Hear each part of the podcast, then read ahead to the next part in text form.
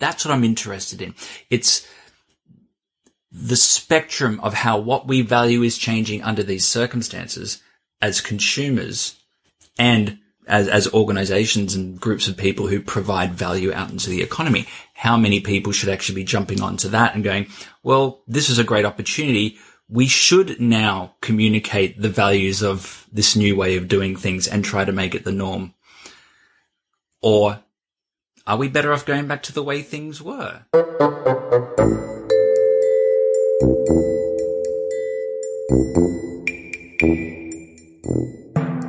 This is the strategy behind with Adam Cox, Jutta Tobias Mortlock, and Matt Wilkinson. In this episode, we explore the strategy behind the evolution of value. What does it take for leaders to adopt or adapt to the change of what is really important?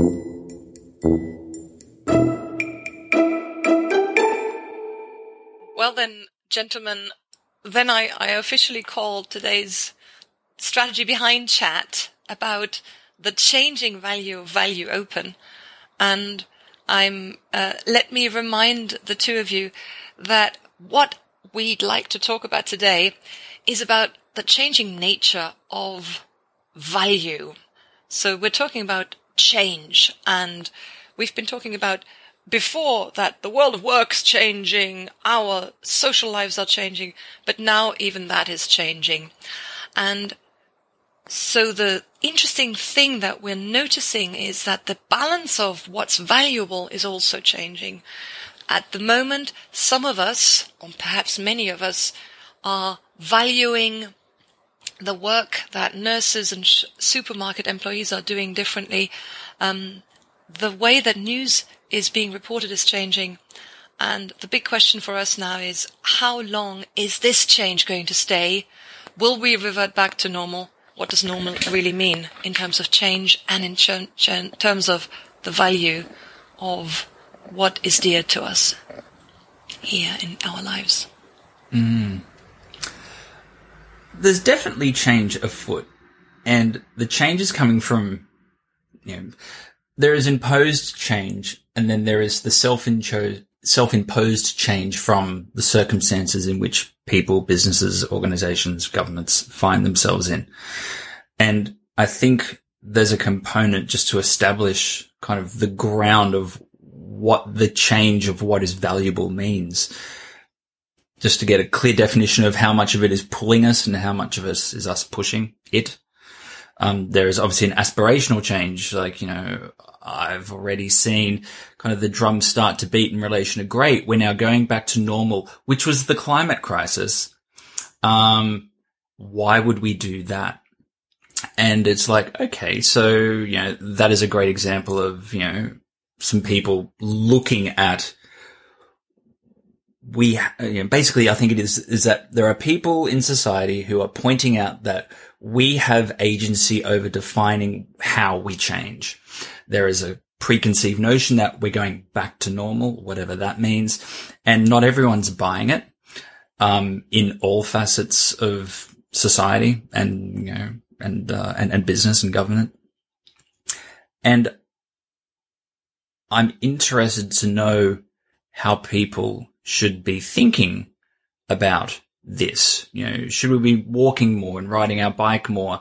But the convenience of the car and the efficiency that it brings and, you know, this, this is a set of, you know, everyone says they want to change, but humans are adverse to change. And this is this kind of dichotomy kind of at war that I think a lot of, particularly people in leadership who lead teams or companies are going to really struggle with. Because if people are change averse, and this is a great opportunity for, to change for the better, but they're still change averse. You know, how, how are we going to, you know, start to create a narrative around, you know, the change of what is valuable, of what is important? Matt, what are your thoughts mm. on this? Yeah, well, I think it's probably fir- first of all, just going back to some of the most fundamental questions around what is value. Um, and, and for me, it's, you know, we've got, you know, if we look at Maslow's hierarchy of needs, where we look at, you know, what is important to each of us and, you know, it's health, food, um, you know, we've, we take a lot of those things for granted in a day to day setting. And I think it's helped a lot of people refocus what they value on things that are maybe a little bit more immediate to themselves. So friends, family, the ability to, you know, to, to feel safe when they go outside, the ability to hug a friend, uh, a neighbor, you know, family. Um, it's what, seven, eight weeks since I had the possibility to even go see my parents. If now that lockdown has shifted slightly, I think I could go and sit in their garden, but my wife couldn't join me. So all of a sudden you're in a very, you know, interesting place where you can't, you know, we're still not back to a normal where the things that we took for granted, but that, that had immense amounts of value, um, are there. So we've still got some of those liberties, uh, that we would take for granted gone. And I think that that's helping us to value the people in our lives more and the interactions we have with people more. Um, if I look at some of the conversations that I have, when you say, when you ask, how are you? Uh, and how are people doing? It's no longer just a cursory, yeah, I've got to be nice is a platitude towards being a friendly person. It's actually a genuine interest in how somebody is doing, how, uh, whether or not they're healthy, how's their mental state going? Because the effects of this, even if, you know, fortunately like me, I can still do work exactly in the same room that I normally do, that, uh, you know, my routine is more or less unperturbed. The general state of the world has changed around me. Um, and therefore it could have mental, you know, mental health, you know, uh, impacts. And so what do I value? I value being able to still get outside and going for a run. I still, you know, I value being able to have food. Um, and, you know, maybe uh, I value still having work with clients that are still operating and still being able to do some good in the world. Um, I value being valuable, I guess, in some ways and, and, and being able to add value to things. And so that would be my, you know, my, my starter for 10. I'd like to go back to defining what value is and what valuing is. Um, as I'm listening to you, Matt, I'm, uh, what comes up for me is that it's true. The things we value, um, or the value we put on the question, how are you, has changed because we now think it's right to go there as opposed to stay superficial and just say, how are you? Fine. Thanks. How are you? Fine. So the way we value our interactions is different. And if we define what a value is, a value is, in psychology, we define it as a quality of being and doing. It's the how to that we, how do we do things? We do them by saying effectively it is right or it is wrong. I value this highly. I value that low, uh, you know, more, less highly. Um, and it's at the very bottom of the all the different impetus or, or, urges that drive our behavior. So when I normally see, you know, you, the two of you interacting in a certain way, um, all I see is, you know, Adam asks the question, Matt either complies, you know, is agreeable or disagrees or, or, or doesn't comply. So the behavior is either, you know, collaborative or maybe, you know, leading to some kind of conflict. What's below that is a whole series of like, um, attitudes, beliefs, and at the very bottom of that is what we value. So an attitude is, you know, I like, I dislike what you've just said. That's kind of quite at the surface. Um, um, a belief is more about, um, I, if I do A, then B will happen. It's a causal map. But below that, and, and influencing all of that is what we think is right or wrong, morally, or maybe even just as an unconscious habit, what we think is a habit to engage in that is the right habit to engage in, asking a question.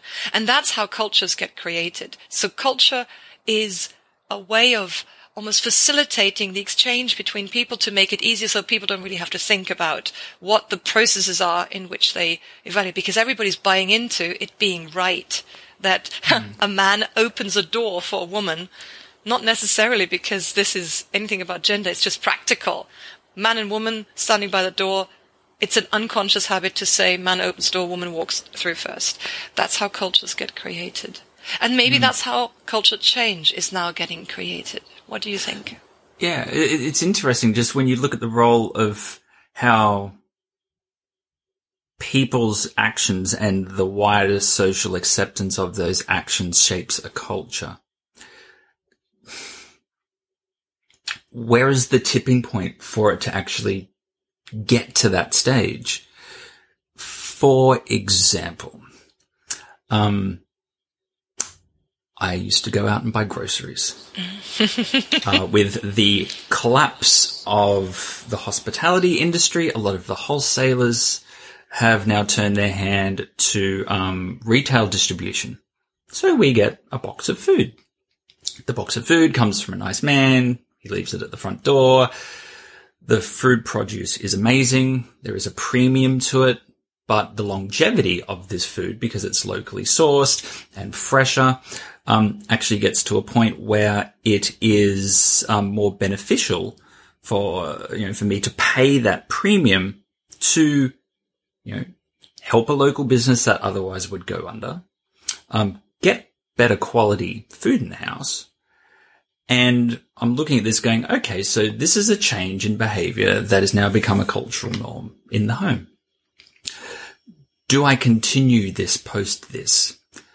But that comes down to what do I value? Do I value convenience? Yes. Do I value quality? Yes. Um, do I value it coming to my door versus going out and getting it from a shop? Yeah, for me, it's kind of, you know, 50-50. And it's what I'm interested in exploring is, you know, that is a very trivial but practical example of how people, some people are bringing food into their house and that has changed. Um, if the value proposition that is around that externally imposed change of this is how people are surviving this current crisis, then what is the negative business case of going back to the way things were? And do people even think like that? And is it the role of businesses and people to go, Hey, everyone, um, this is actually good. You're sourcing locally. You're keeping local people employed. You're helping the economy in a downturn. You should be a part of this. And then socializing that as to be acceptable within that particular market then becomes the change. That's what I'm interested in. It's the spectrum of how what we value is changing under these circumstances as consumers and as, you know, as, as organizations and groups of people who provide value out into the economy. How many people should actually be jumping onto that and going, well, this is a great opportunity. We should now communicate the values of this new way of doing things and try to make it the norm.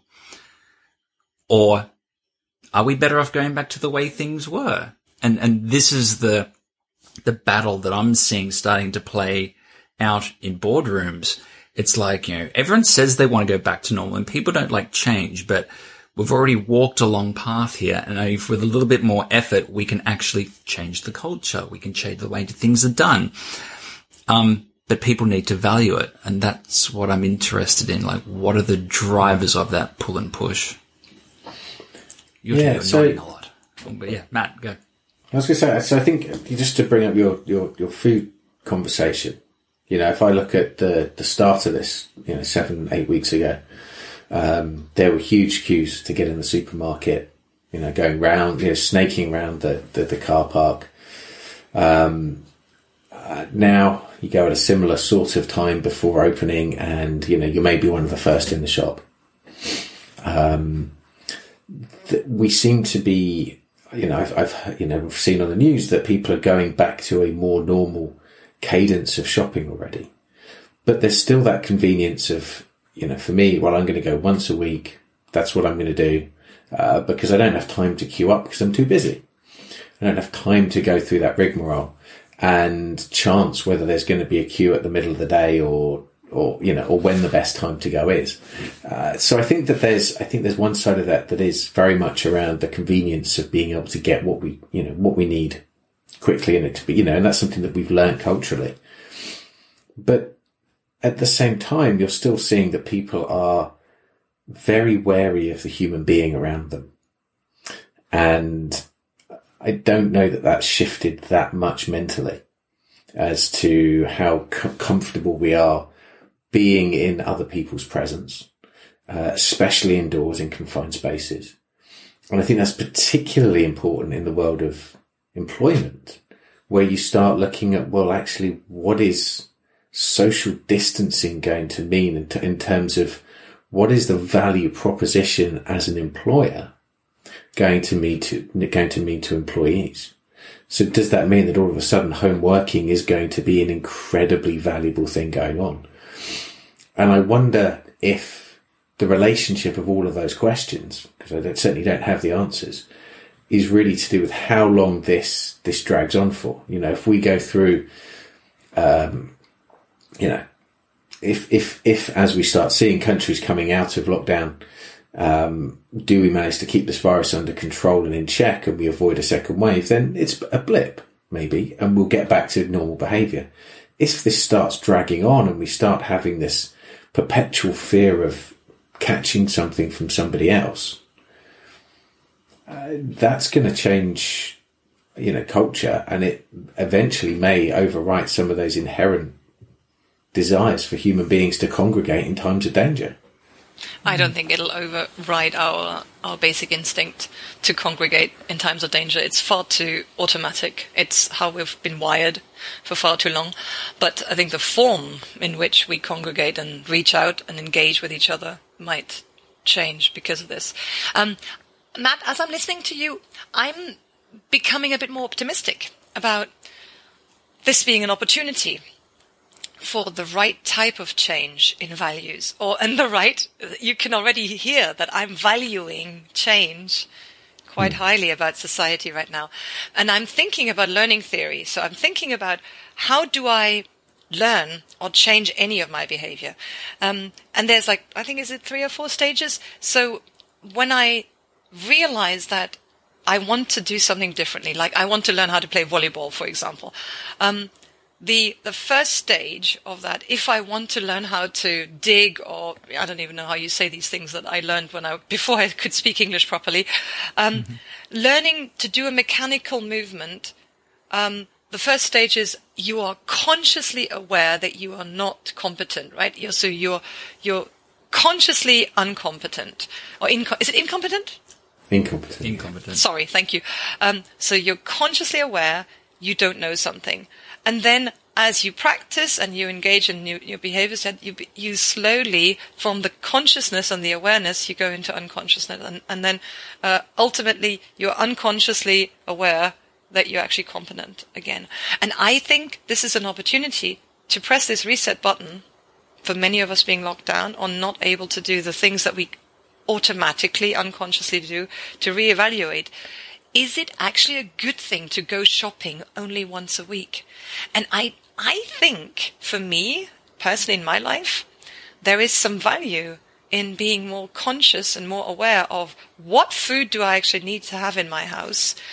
Yeah. And if I am going for an online shopping experience, I'm making all these choices with more awareness than what I did before. And so I'm almost given the opportunity to be more deliberate and more measured in how I choose mm. to respond to this this crisis.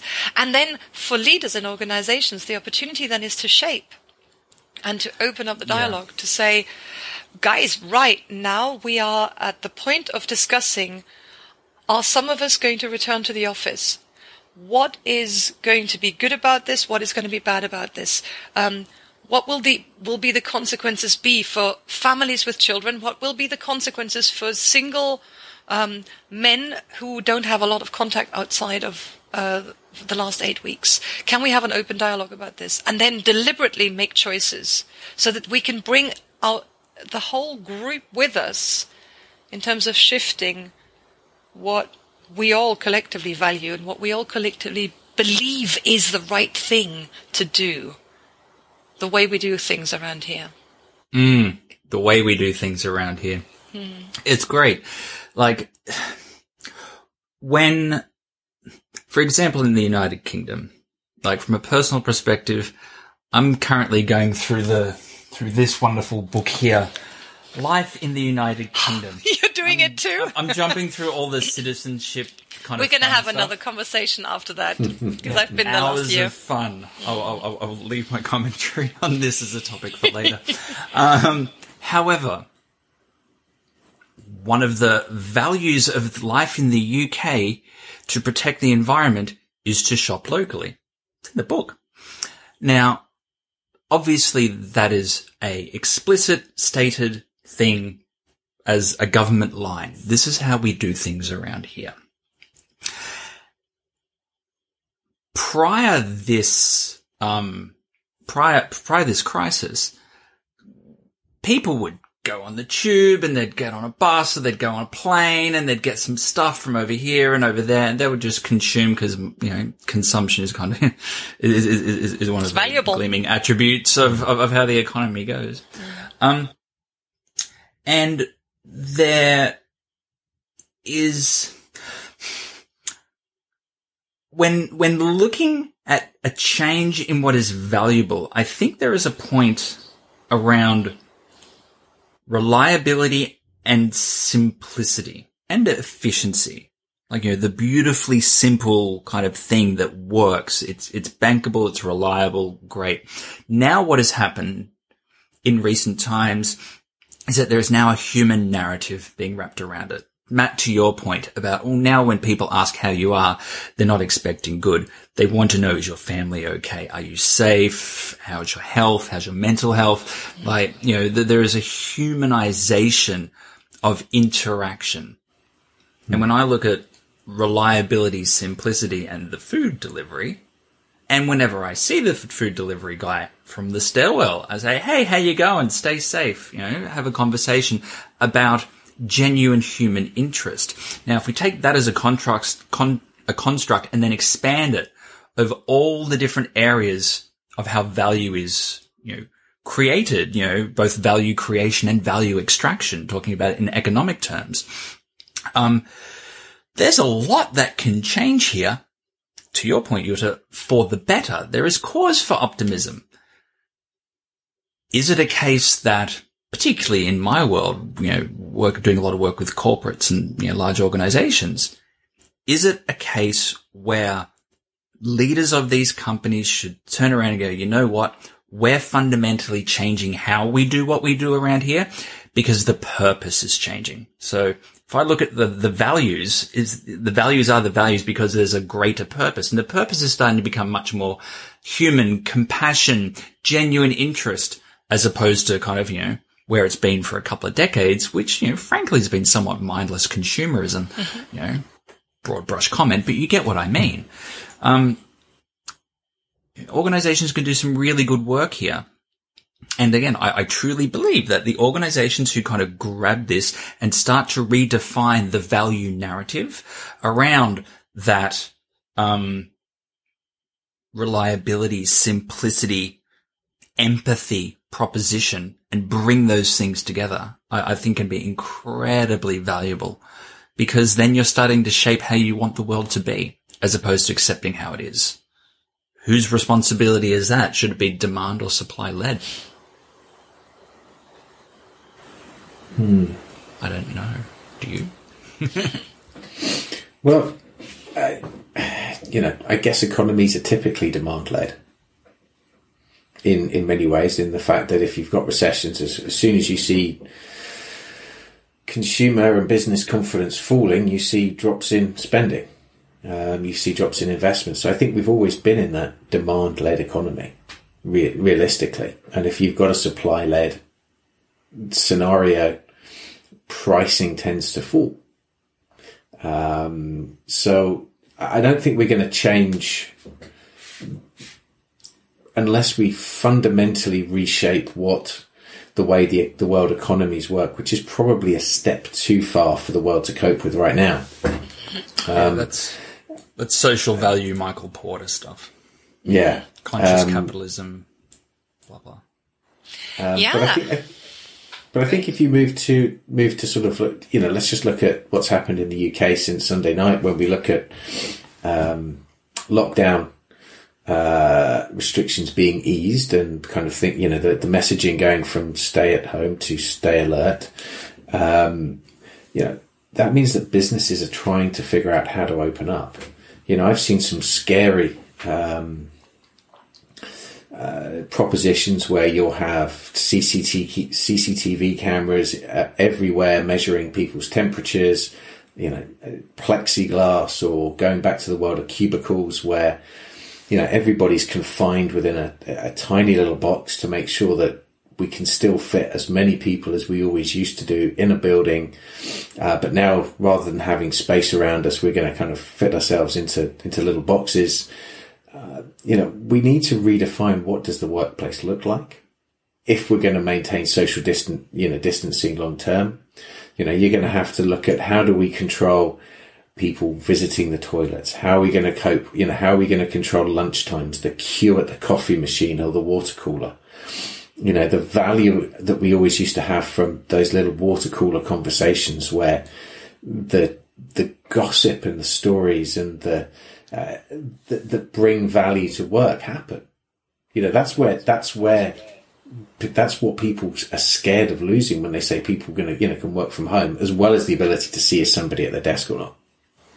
Um, and, and I, and I do, I do have a concern that in the rush, in the scramble to start creating, uh, and producing and being economically productive, we forget the human being in all of this.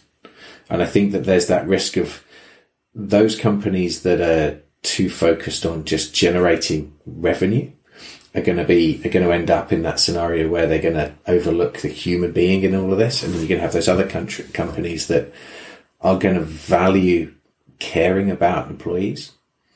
And I can see those ones taking very different approaches um, to, to how do you, how do you manage workforces? And I was speaking to some of the exec MBA uh, students that I that I mentor, and um, uh, you know they're looking at how do we you know they're looking at you know how do we create one way systems at work? How do we make sure that we've got you know uh, half a day in the office and you know half the company in the office and then the other half at home and staggering days in the office and making some of that optional but knowing that people actually need human interaction. What is it we need to do around face masks? What is it we need to do around air conditioning systems? Do we need to switch them off? Do we need to install HEPA filters? You know, the conversations that you get down to are, are so, are so detailed about managing this process. And you can already see some people being very gung ho. It's just a virus. We'll just get back to it. And other people are looking at this in far more technical ways. It's so interesting um, because as you're speaking, Matt, I was remembering what Adam was saying um, a few minutes ago. The purpose of what we're doing is maybe up for grabs. Maybe up, maybe it's something worth discuss- discussing again. Because as you're speaking, Matt, um, I'm thinking if we have all these questions about how are we going to, you know, manage workplaces, physical space, um, interactions, communication. Um, on top of that, for me, sits a discussion that if we dare have it, it clarifies like the what that we want to achieve, like the, the purpose of the organization, the purpose of the individual employee in the organization. And, um, if we were to define a success map or, you know, like a, a, a simple strategy map of if we're clear about that the purpose of the organization, dare I put it out there, may be changing. That value, um, the value of the employee, the value of the human being might be different now that we are trying to come out of this. Then if we, if we're clear and we have buy-in in a simplistic way from the collective, then the how of implementing ways to get to to to bring this value or bring this purpose to life that is not as difficult a, a question than if we are running ahead and saying we now need to define, uh, redefine how we're interacting physically, if we're not completely sure what it all means in terms of the bigger picture of what's changing. Yeah, so, so it's it's it's it's definitely a, clear. So, so it, it's it's great. You're you're coming at this from different angles, and you're Yeah. and you're both right. There's this operationalization, Matt. To your point, like you know, how do you operationalize a change in value over the water cooler with you know the cubicles in the office, these sort of things. And then there is a fundamental. If we know where this change in value takes us, a more sustainable organization, a unique competitive advantage in a target market, um, more trust from customers, uh, looking after people better, whatever it happens to be, you know, people are creative. Humanity is, has proven itself to be relatively innovative. Um, you know, if we know where we're going, we'll work it out.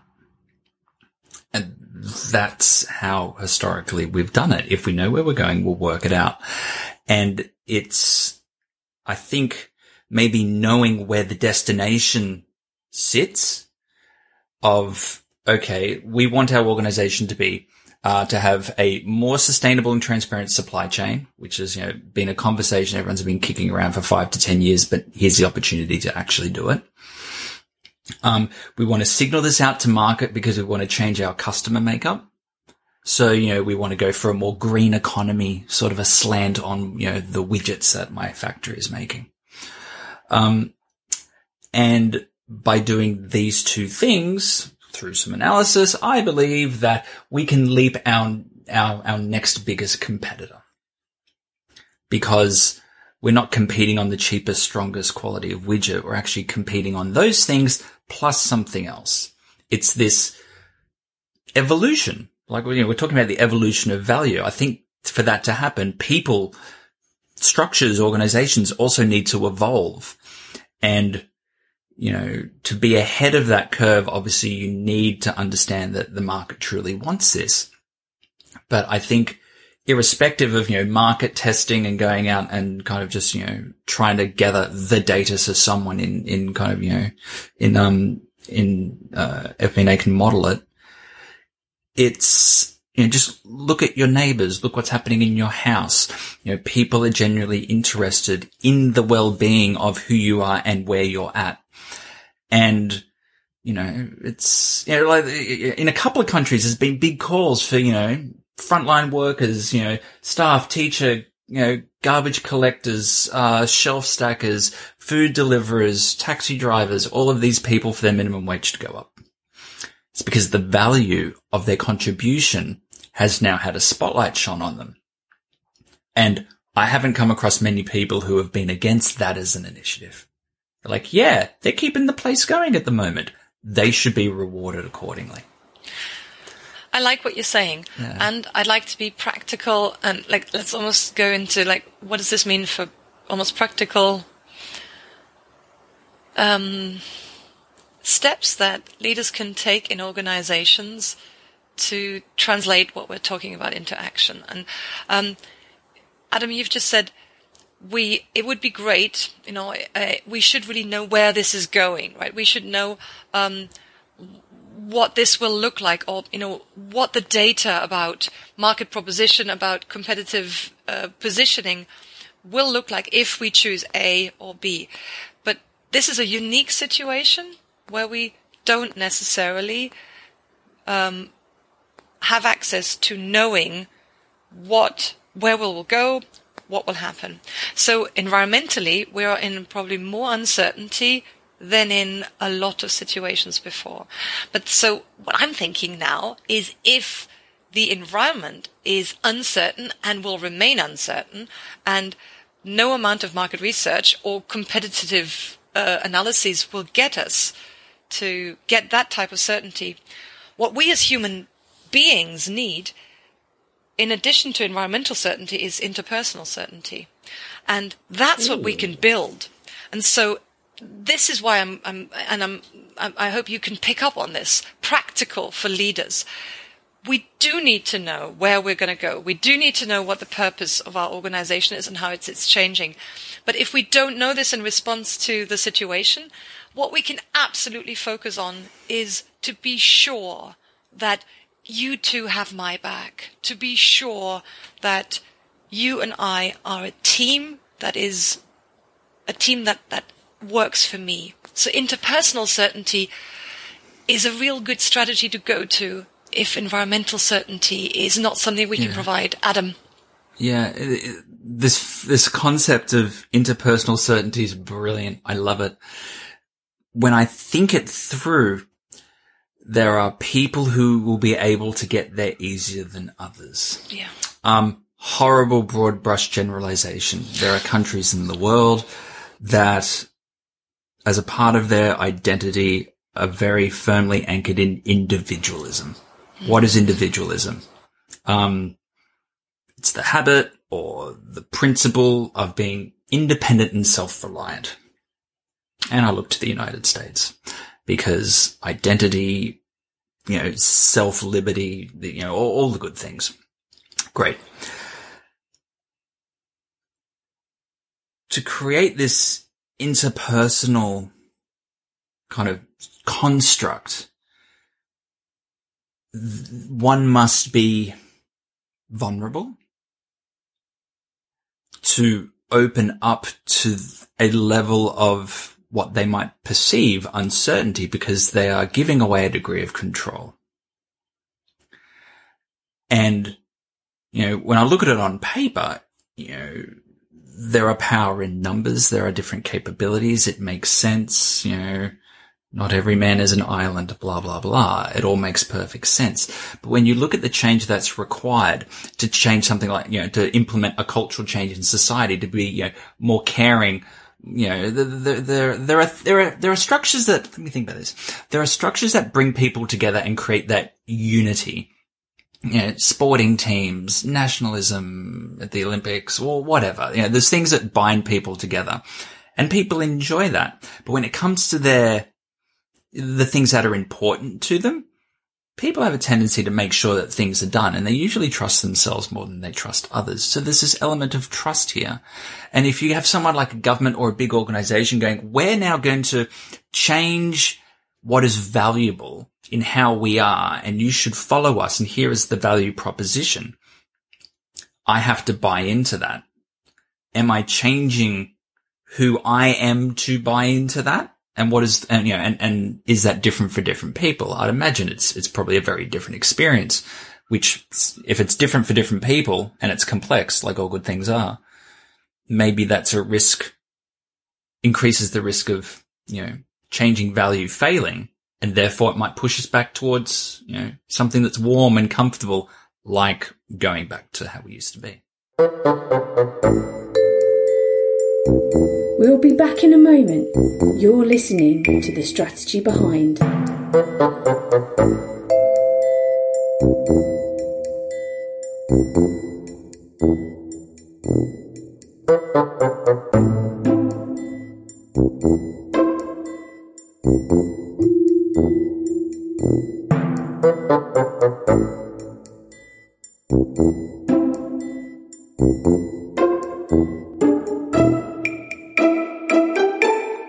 It's interesting because as you were both speaking there, for me, as we look at that inter, you know, that interpersonal certainty, it, it makes me think about moving back to sort of a, a more tribal way of living, um, where you had small groups of people that you could really trust to have your back. Um, over time, you know, they, these would be the people that you would go hunting with, that would look after kids. Um, you know, if we look at society in the Western world and in many places around the you know around the world as well. Um, we we've typically moved away from the places we grow up, the families and the support structures that we grow up with, and we end up moving to to different places, different countries, even hell. You know, two out of three of us are living in different countries than they were you know born in. Um, right now. Um, I'm feeling almost relatively untravelled, having only lived a couple of years in other countries. Um, but You need to read this book. I probably do actually. Yeah. Um, but, but, but for me, it feels like do we need to come back to a more tribal way of of living in some ways, and not in the uh, you know tribes fighting tribes, but actually having that support structure locally. I mean, it, you've seen sort of people putting um, flyers through doors saying if you need help, you know, here's a number to call if you need this. Uh, we don't have that normally. We don't have that that caring side of even local council normally. We don't seem to, you know, right now we've thrown out the the austerity message. We've thrown out the the message about the economy and balancing the books. And right now we're just looking at can we help people survive so that when we get through whatever, you know, this, whenever that is, we're in a better place. Um, we're in a place where we can thrive and we, we've not overwhelmed healthcare systems and we've not got, you know, the dead lying in the streets like they had in, you know, during the times of the plague. Um, Mm. and I wonder if that's, if we're going to end up seeing more maybe not tribes, but certainly more community, you know, bigger community focus going forward.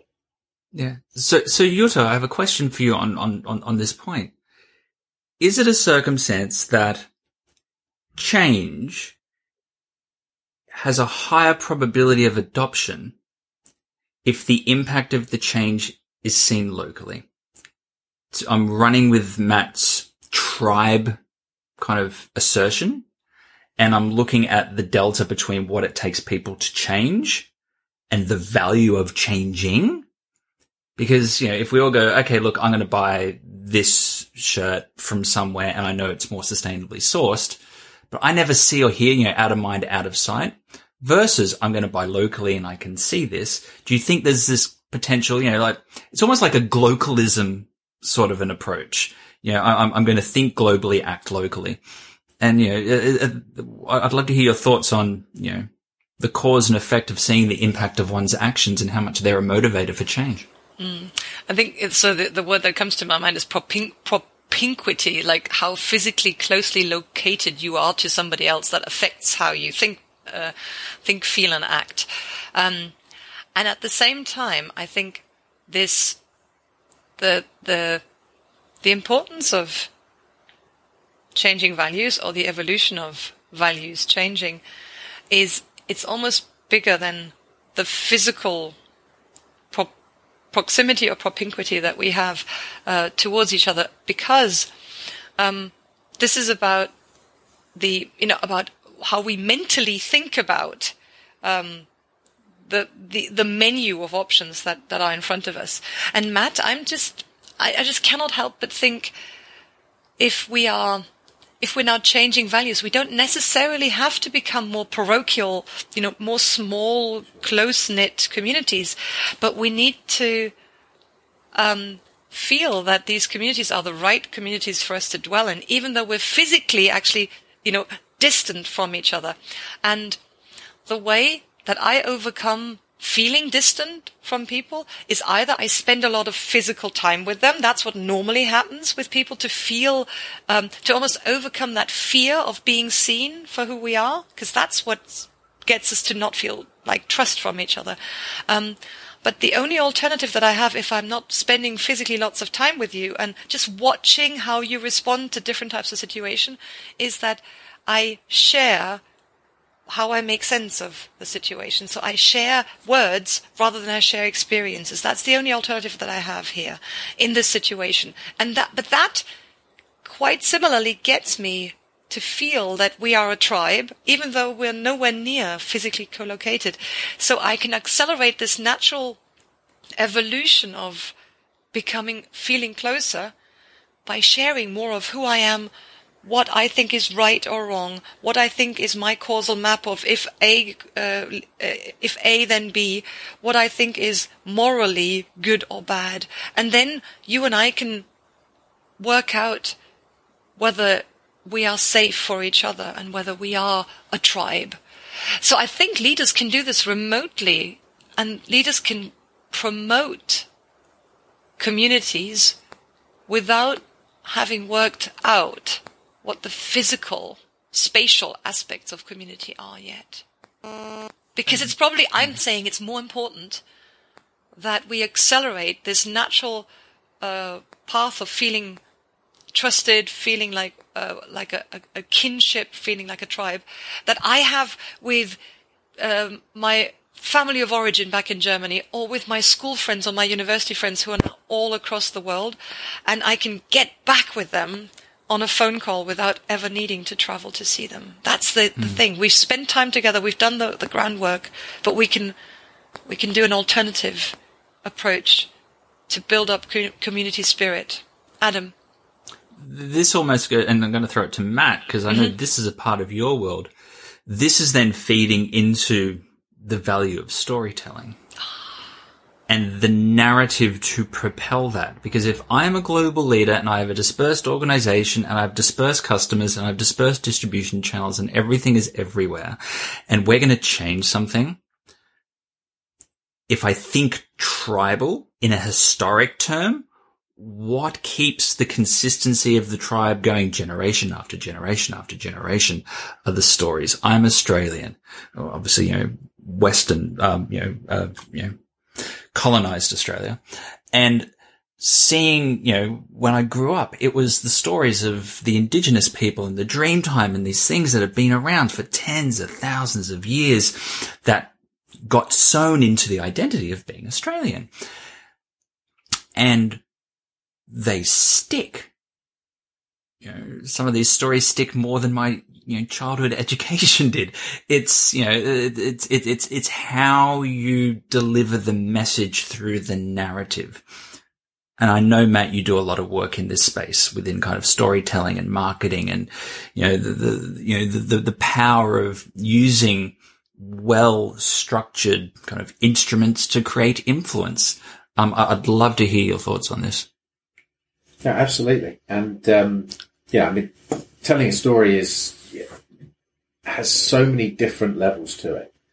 Um, you know, you can look at going to how do you craft a story. And there's the very, there's the scientific approach, if you will, where you start looking at, right, who are the persona involved? What archetypes do they have? And, and if you look at any uh, any typical movie or, or, story that we like, uh, typically there are different roles that people play. So whether there's the king or the hero, the outlaw, uh, the princess, you know, whatever it is, um, you have these you have these archetypes that, that organizations and leaders can embody and can and can use to talk about themselves, the organize, you know, people within the organization and the organization itself, and then the environment outside as well. Uh, you'll notice at the moment that there's a lot of talk um, from leaders around the world putting us in a very much a wartime footing.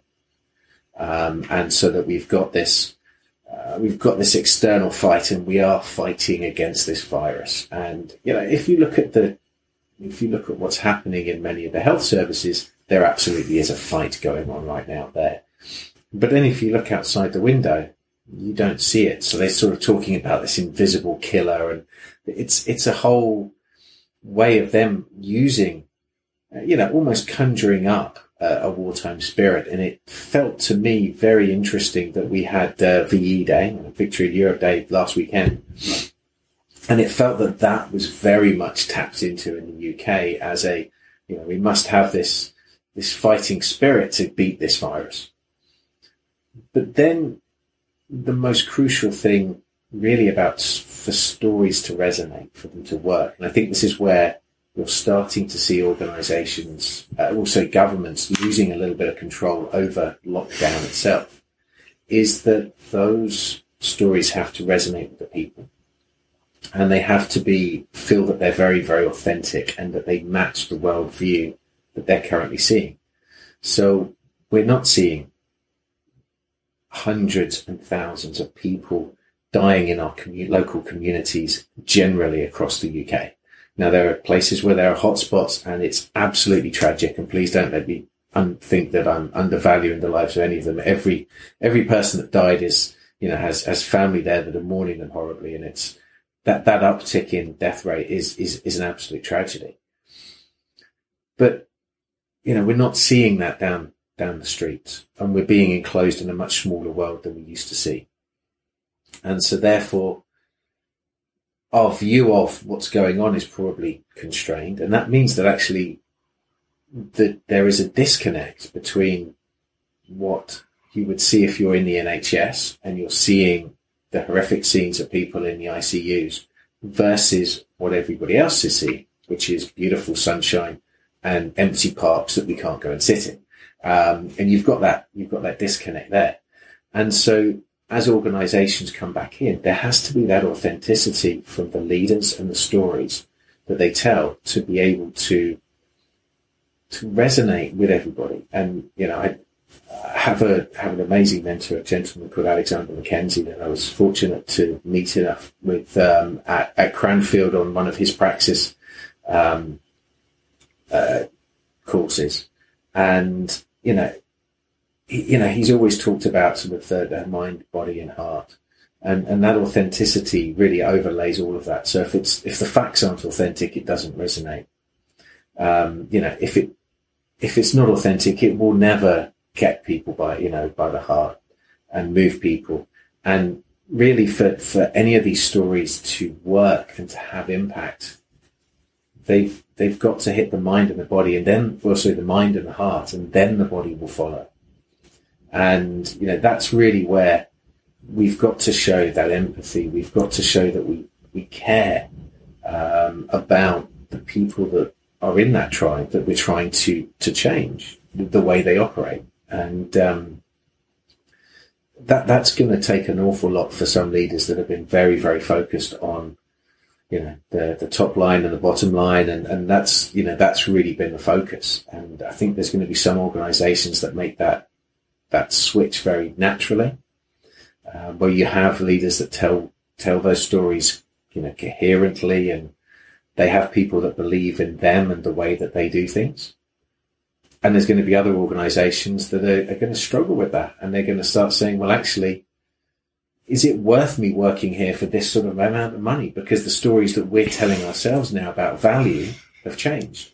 And so it's going to be around what do we value as human beings as to what we, as to our productivity. So is it going to be, I want to go out and I want to earn a lot of money so that I can have a nice, you know, wear nice suits and have a nice car and you know, have a bigger house and all of that side of things. And I'm sure people still want those things anyway.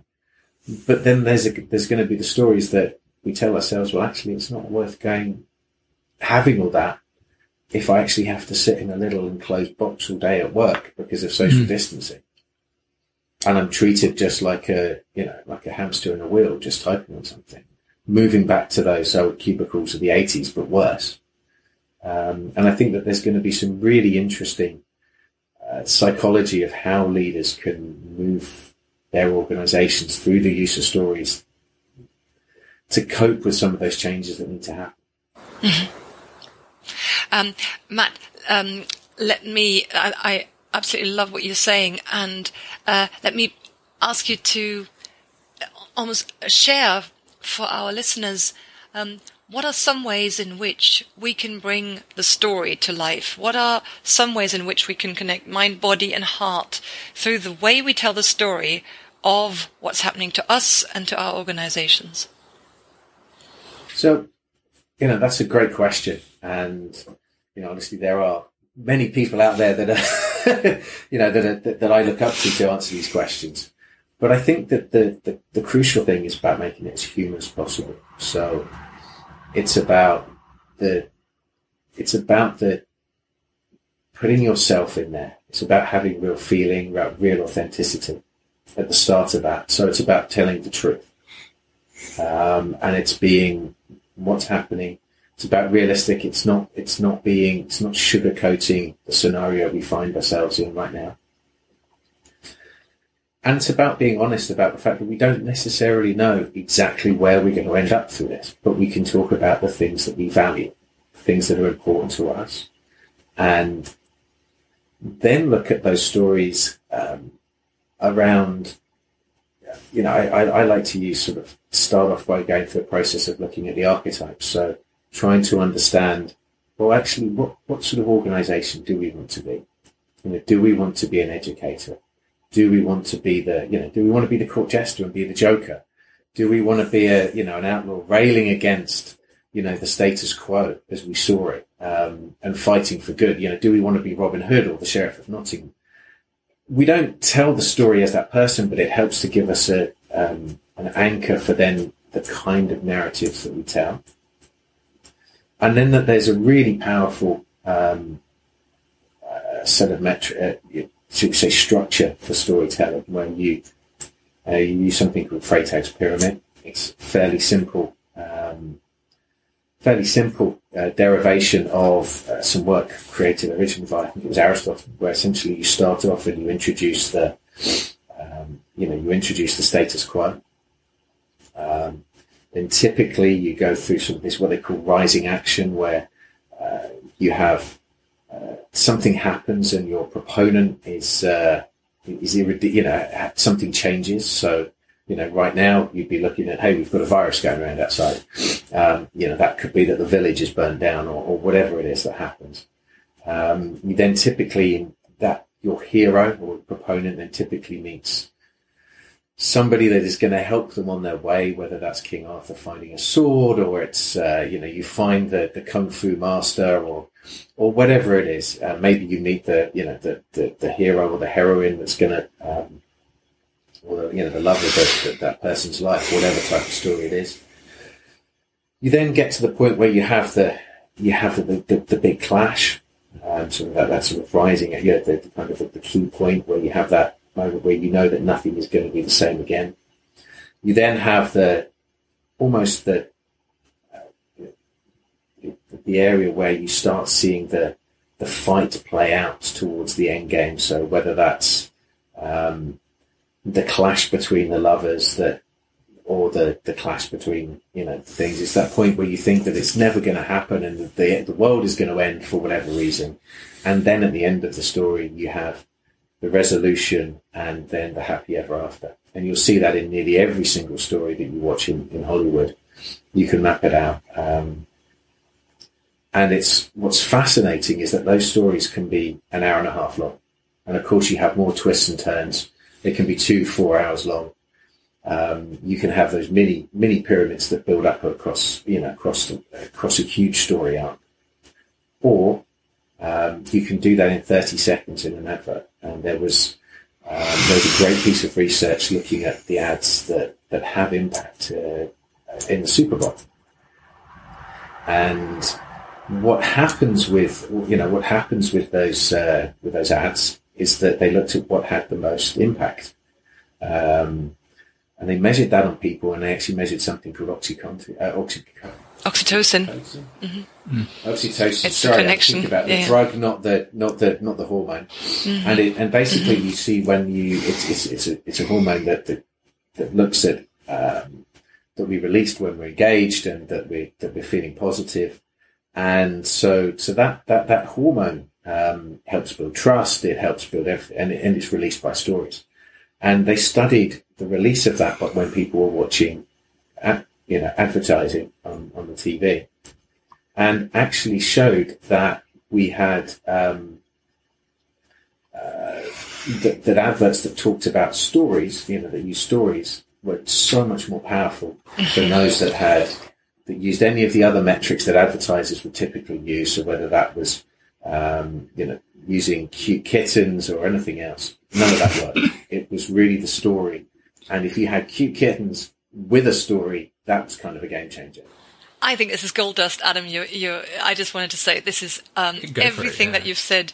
I've been writing down as practical instructions of what what we can do to create a story that resonates, that helps us, and that helps others connect with us. Adam, over to you because I, I, I mm. noticed you were talking. You were getting ready to talk as well. Yeah, no, no, no, no. But wasn't that fascinating? What Ad, what, what Matt was just saying here. Uh, uh, uh, absolutely, because it's it's it's it's understanding the vehicle in which the communication is received sometimes is more important than the words that are in the communication. Ooh. Yeah. Say that one There's, more time. The vehicle in which the communication is received is sometimes more important than the words in the communication. Mm-hmm. Yeah. It's not it's, true that words don't I, matter, I, I can say, they, yeah. uh, And, you know, there's thousands of different, you know, kind of ways that I can say, you know, here is something you should know versus here is the story of something that happened to someone and this is the twists and turns, the emotional buy-in. And then they learnt this thing, which is what I'm trying to tell you. Guys, when we're It's- coming back to, yeah, to how you say it. It's not what you do it, it's how you do it. It's the value that you place on different aspects of the message. This is our topic. So we're coming back to the beginning of why we're talking about this. So Adam, keep, keep on talking about, um, what this means for you in terms of, uh, practical instructions of how do we package the things we need to talk about? How do we uh, communicate? How do we shape the story of what needs to happen next? Hmm. It's a, it's a complex question that you propose because I was about to tip this whole thing on its head. Go ahead. So a couple of days, maybe a week ago or so, I read an article by a woman by the name of Sabrina Mark, and she's written a piece in the Paris Review. And forgive my French because it's not because it's the Paris Review. The story is called "Fuck the Bread." The bread is over. and it is a phenomenal piece of literature. Mm-hmm. So this person who is currently either a professor or is going for a professorship at different universities and she's traveling around, she's doing all these things and she tells the story of how in January or February this year, she was final round and she's you know, getting tours of the library and shaking hands and meeting people and all these sort of things. And now here we are three months later and the whole thing's just materialized into dust and what it actually means and what it means being in pursuit of those things in light of what has now recently happened. So she's looking at the delta of what this actually means and she compares it. She takes this phenomena and translates it into kind of the vehicle of fairy tales. Wow. So it's absolutely fascinating. And she's not looking at the, here's the fairy tale, meet the prince, blah, blah, blah, the happily ever after. She's looking at the inverse to go, if, you know, you know, for you to, you know, free this maiden from the castle, you must turn this bowl of ash into rope. And if you do it, you will succeed. So what happens if you don't? In the context of the fairy tale, you collapse into bones and you disappear into dust and the winds of change take you off the page and you're gone. Because a lot of the stories only focus on having the capabilities or the experiences or the actions that reach the outcome. And there are a lot of people in fairy tales who are at the start who are not at the finish. Right. hmm And when you look at the dark art of storytelling, um, how do you bring everyone along in an inclusive way that shapes the objective, the purpose, the value as to what we're actually going after in a way that brings everyone along? And at least, you know, uh, it, it's not a big read, but I've read it twice. I found it absolutely fascinating because the way that I kind of picked up this, this, this review, this article, and then started to internalize it in the context of this conversation is one where I think that there needs to be an acceptance and a place for people who fall off the page in the context of a storytelling. Yeah, you wanted to get the job, you didn't get the job. What does it mean not to have the job? When you get to spend time with the kids and you can invest in their education, you can teach them all of these things that aren't necessarily, you know, they're obviously critically important, but when you look at it from an economic lens, it's reduced, or you look at it from a social lens, it's increased, or you look at it from a moral lens, it changes again. And each different lens you look at, look at a particular outcome or objective through has a different value quotient, for want of a better thing, for, for want of a better explanation. So I think there is a pretty compelling case here that if you do want to propose from a practical experience, here is where we're going and here is why we're going in that direction. And when this is the thinking as to why we're not going in any other direction, there equally must be, okay, and for those of you who don't buy into this, this is how we serve you, we support you, whatever it happens to be. Because change is hard. Change across groups of people, whether they're seven or 70 million is hard.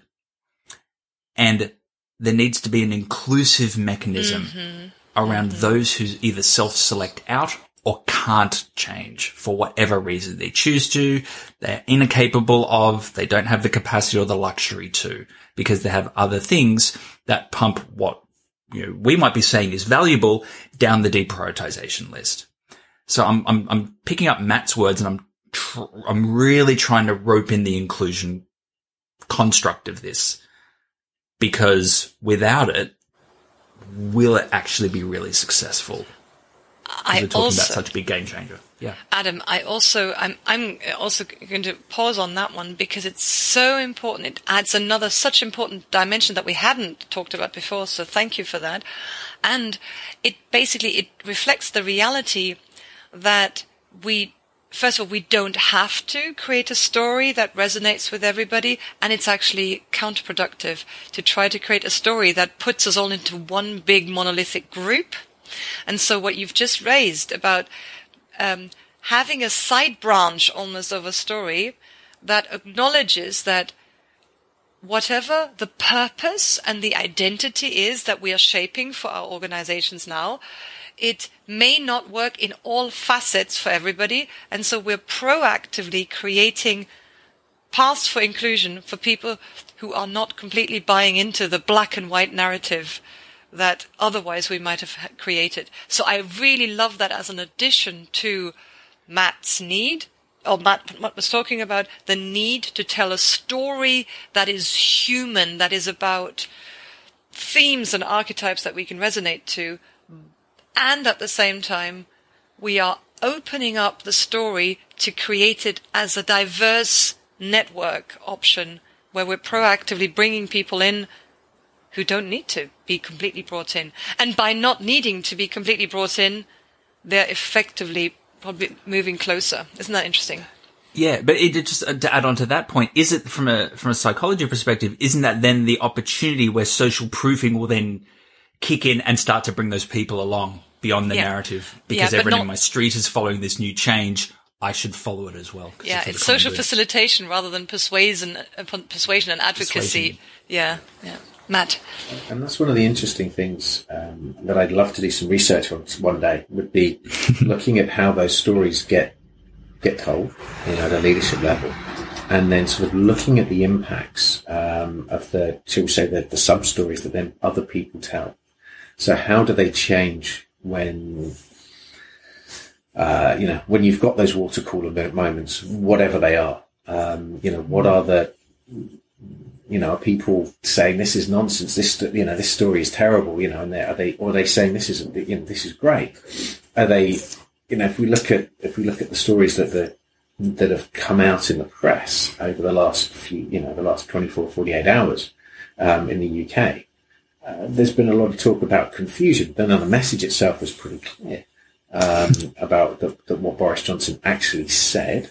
His his words were clear, but the application of how that vision is put into place, even a 50 page or 60 page document that I've, I've got on my desktop right now um, and, and have read, it doesn't cover all the contingencies. So there's, of course, there's a lot of confusion because uh, you're talking at a high level, and I've encountered this in the past where you know, you're t- you talk, you, you paint a broad picture, but you have to have managed to, uh, if you haven't got the detail of how the specific people uh, are going to interact, um, then uh, interact with that story and the key challenges that they're going to foresee straight away.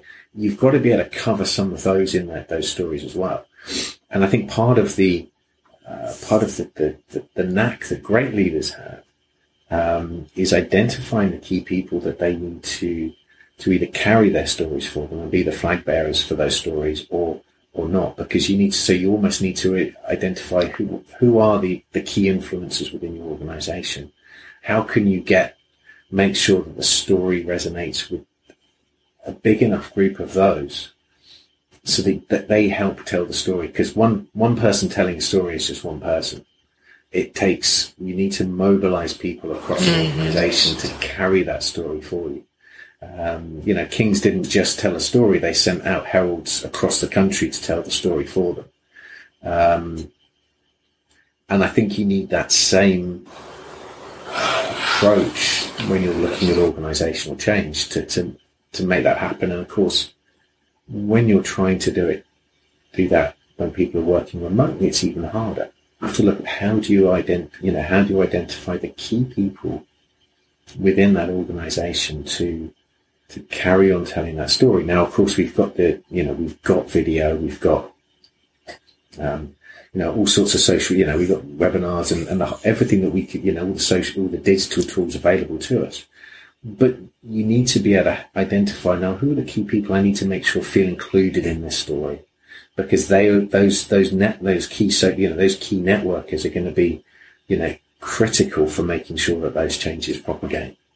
And they often aren't those people often aren't the people that you would necessarily sit within an organizational hierarchy. Mm, mm. And I think just to build on this, on, on your points, Matt, from a very practical application, kind of execution perspective, I think that there is this criticality, you know, within you know, the um, influence mapping and you know understanding who those influence influential people are. In addition to that, there is also, I think, a criticality in relation to identifying the people who have a higher probability of succeeding through that change to reach that new kind of value state. Um, in the face of adversity, in the face where there is challenge, because then and even more so if those people are around people who have a lower probability of uh, being able to success, um, succeed and uh, successfully uh, adopt, adapt to the change to embrace the new value. Um, because then you have kind of evidence artifacts to perpetuate the story, the narrative, to give it that momentum yes, you know, influence, you know, influence is, is, is a capability in a, sorry, is a capability that's required. But in addition to that, um, observable impact of people living what is being influenced, I think would also be something incredibly strong. So if you are looking at kind of, you know, changing the narrative, moving the purpose, uh, you know, introducing a new set of values into, you know, a team, a group, an organization, a structure, um, make sure that people who have a higher probability to accept and succeed in that change um, and use that as evidence will push you down the right path. Mm.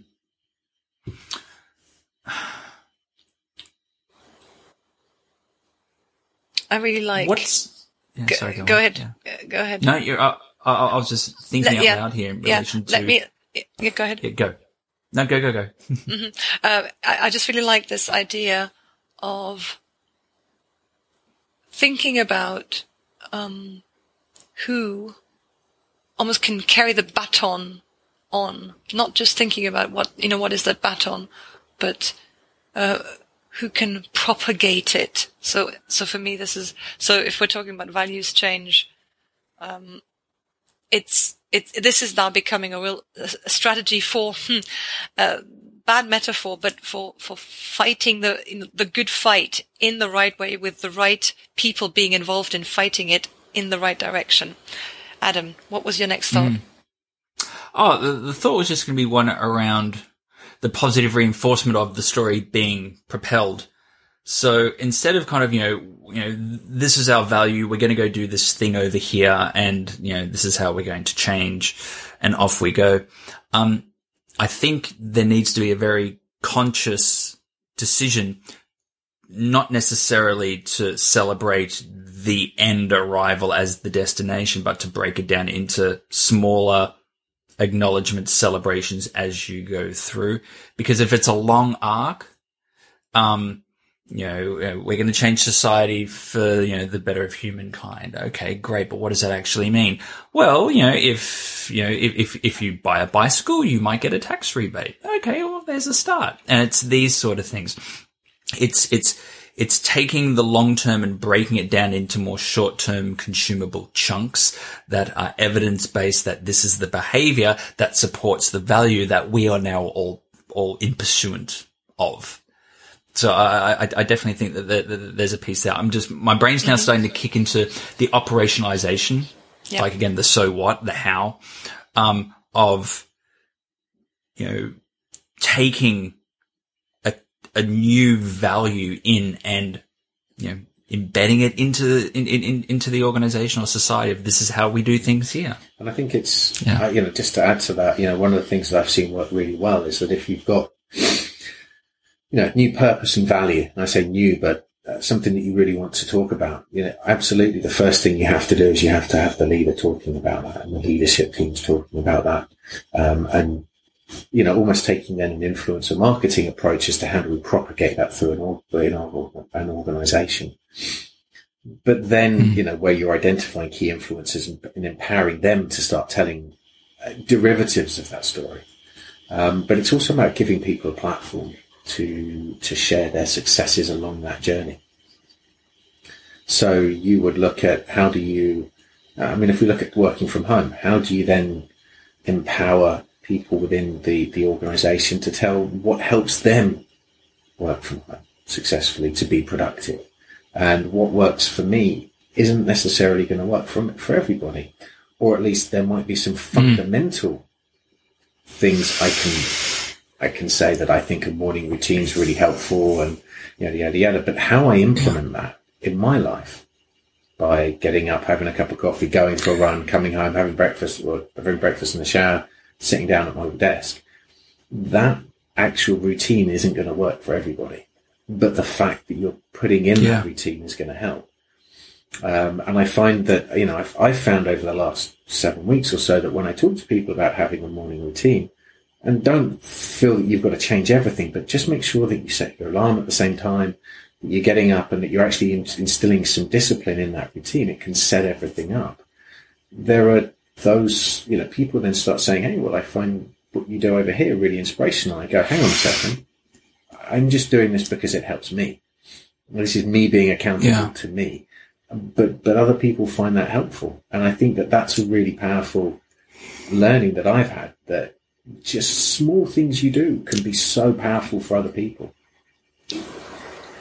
Matt, I love that. And um, I'd like to take stock of the three elements that we've now got uh, in my book. We've, we've got the, um, the first thing to embed or reprioritized value is to tell a story that's story that's human, that's inspiring, and that creates a narrative that I can relate to authentically. The second one, Adam added that, is to open up possibilities for people to not completely come along, to create inclusion for people who may not feel included. So I'm creating a branch. That's my second bit. The third one that you've just added is an opportunity for people to share and chew through and digest whatever it is you've uh, whatever story you t- you are telling, how you've been tried trying to be inspirational and influencing, and creating opportunities for diversity and inclusion.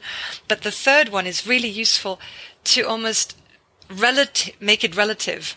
It works for me to have a morning routine. It doesn't necessarily work mm. for you. Adam, what works for you? So we're now almost democratically rolling out this proposed change and we're getting feedback and we're, we're creating an, a breeding ground to get it to be embedded in different incarnations. So, so, those are the three big things that I've noticed. Adam, what's next? Yeah, absolutely. I, I, I think, you know, I've, I've got two kind of big takeaways here. Mm-hmm. And one of them is kind of building on top of your point and maybe taking your point and kind of twisting it a little bit, um, which is the importance of context dependency um, in relation to the narrative of how we're going to do this and why we're doing this and why this is good for the common good and why it may or may not be good for you. A quick story that comes to mind. I remember, oh, maybe 10, 5, 10 years ago, I was working with an organization very large, very complex, and they had like many large, you know, multinationals. They had a, sales competition where, you know, if you got into, you know, the final, you know, the president's circle or whatever, and, you know, you, you get to go on a trip and all these wonderful things. And, um, you know, the 10 top salespeople of the organization all got the awards and everyone was very happy and uh, the prizes were um, all expenses paid trip um, to Paris for those salespeople. They're all going to get there, and it's all going to be great, wonderful. And you know, the organization, which was uh, headquartered here in Europe, thought this was amazing and great. The winners come through, and one of the uh, winners was um, from a West African country, and their home and the city that they were in and the, you know, the, the, their neighborhood, um, was very high crime rate, very high theft. Um, uh, they've just had someone recently in their family pass away. Um, there were challenges financially. They had problems with the kids. Um, uh, you know, it was just absolute chaos and bedlam. And, you know, this salesperson who won this prize, um, got the prize and just looked at it and just went, this has, this means this is the worst thing that could possibly happen to me.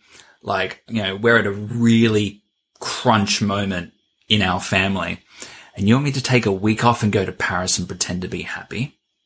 And this story then wound its way back to the leadership of the, of, of, of the company. And they were just like, what do you mean? Like they never for a second thought that maybe not everyone wants to go on a plane. What would be valuable to this person is a week off work where they can stay at home and, you know, take care of the things that needed to be taken care of. Because everyone's context is different. There might be a good common good that is widely accepted, but without context, you will miss people. So the context of the change and the story and the narrative and the engagement and the journey and the support and the influence and the empowerment, without context, it will struggle. The second point is this piece in relation to, um, the importance around, um, the interpersonal. Jutta, what was the phrase you used? Like interpersonal connectivity, certainty. interpersonal certainty. certainty. Safety. Yeah, interpersonal certainty is fascinating. Um, I'm an only child. I have a tendency to be reliant on myself and sometimes being reliant on interpersonal relationships or interactions or, you know, the network of how things can work, um, can for some be quite a hair raising experience. It kind of goes against the discipline of identity, um, depending on how you were brought up and your circumstances and again, your context. But I think from a leadership perspective, showing the benefit of what that interpersonal certainty and collectivism can actually bring on what it means to people who either opt out or, you know, I, I think the point I'm making is that when it comes to groups of people and tribal and tribal identity, particularly in relation to a common good, a common shared goal, like the change towards a new value that's going to be valuable for us, for our, for the people that we serve. Um, making sure that no one is left behind. And it's again, now that I say it out loud, both of those points uh, aren't too far from each other. It's, it, it's the context of me buying into it and it's making sure the context of the objective makes sense. Um, and if they don't, then create multiple narratives or, you know, select your own objective or your own path forward. But here is where we're going and why it's good for the common good. I think so. Clear definition of the change in value and pointing out that there is not solely one path to get to the destination is probably a very high value exercise. And so, Matt. Yeah, so if I if I look at the key two things, um, you know, I very much like the divergent path idea. Um, It kind of resonates very strongly with my with my childhood love of sort of the types of books that were choose your own adventure books. Um, Bandersnatch that was released on Netflix not too long ago, where you you know while you you actually did have several endings you could get to, there was kind of a clear sort of ultimate goal for most of these books and but you could get there through multiple paths and I really enjoyed that. And I actually used to quite enjoy exploring different paths and purposefully taking paths that were different just to see what would happen. Um, so that was obviously the curiosity and exploratory kind of person that I am. Um, I think the other one though that, that really stuck, you know, st- you know, sort of um, resonated with me was uh, to your point about interpersonal safety, and um, it, made me think of some research by Google, and they were looking at how successful project teams would um, would operate, and uh, you know, the key thing that successful projects teams had was that they all felt very safe in them, that they felt that other people had their backs, and that they they also felt that the project could fail. Um, in the fact that failure was a learning exercise. And so, you know, you may or may not reach your, your desired end goal, but it was the, the whole, the whole point of a project is to try to change something and change does not every approach to making that change is going to be successful. So mm-hmm. it was so, okay to not succeed as long as you learned something, as long as you could take something away and add that to mm. the cultural lessons of learning. And so that that for me was a really important um, study. is something that I, that's certainly been important in, in previous roles I've had.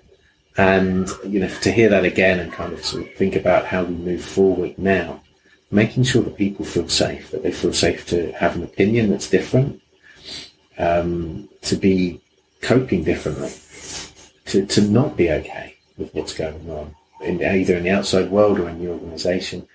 But to feel that it's somewhere that, that, that, there's still a space where they're safe, I think that is critically important. Mm. Mm-hmm. And uh, thank you for that, Matt.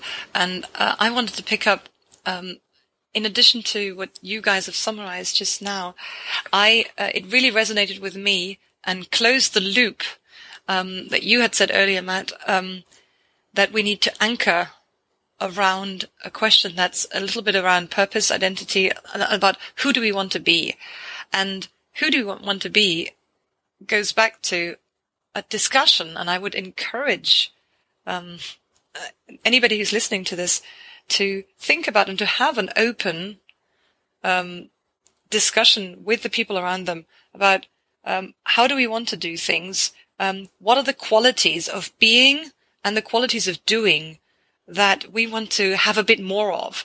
And what are some things that are maybe less in relation to the purpose or the who of who we're defining right now? And then use that as an anchor around the actions that we've been discussing. And that's a really nice thing for me to, to focus on as my big takeaway? What's the anchor of the values that I want to move towards? And what are the values that maybe are now outdated 2020, knowing about mm-hmm. COVID-19? Yeah, I like that. Definitely, definitely. So the value that the, the evolution of value. That was really good. And the best thing is that there's going to be more. Watch this space. you got it. Adam Cox is a trusted strategic advisor to leaders, executives, and organisations across the globe.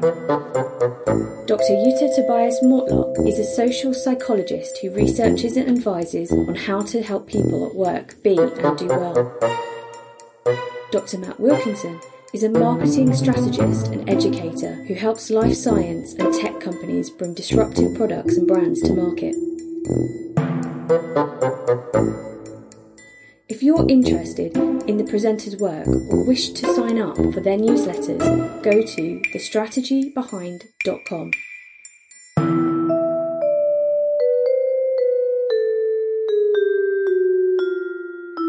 Strategy Behind is an original podcast produced and engineered by Santiago Castello. Music is composed by Judson Lee. And to find more episodes, visit thestrategybehind.com forward slash podcast.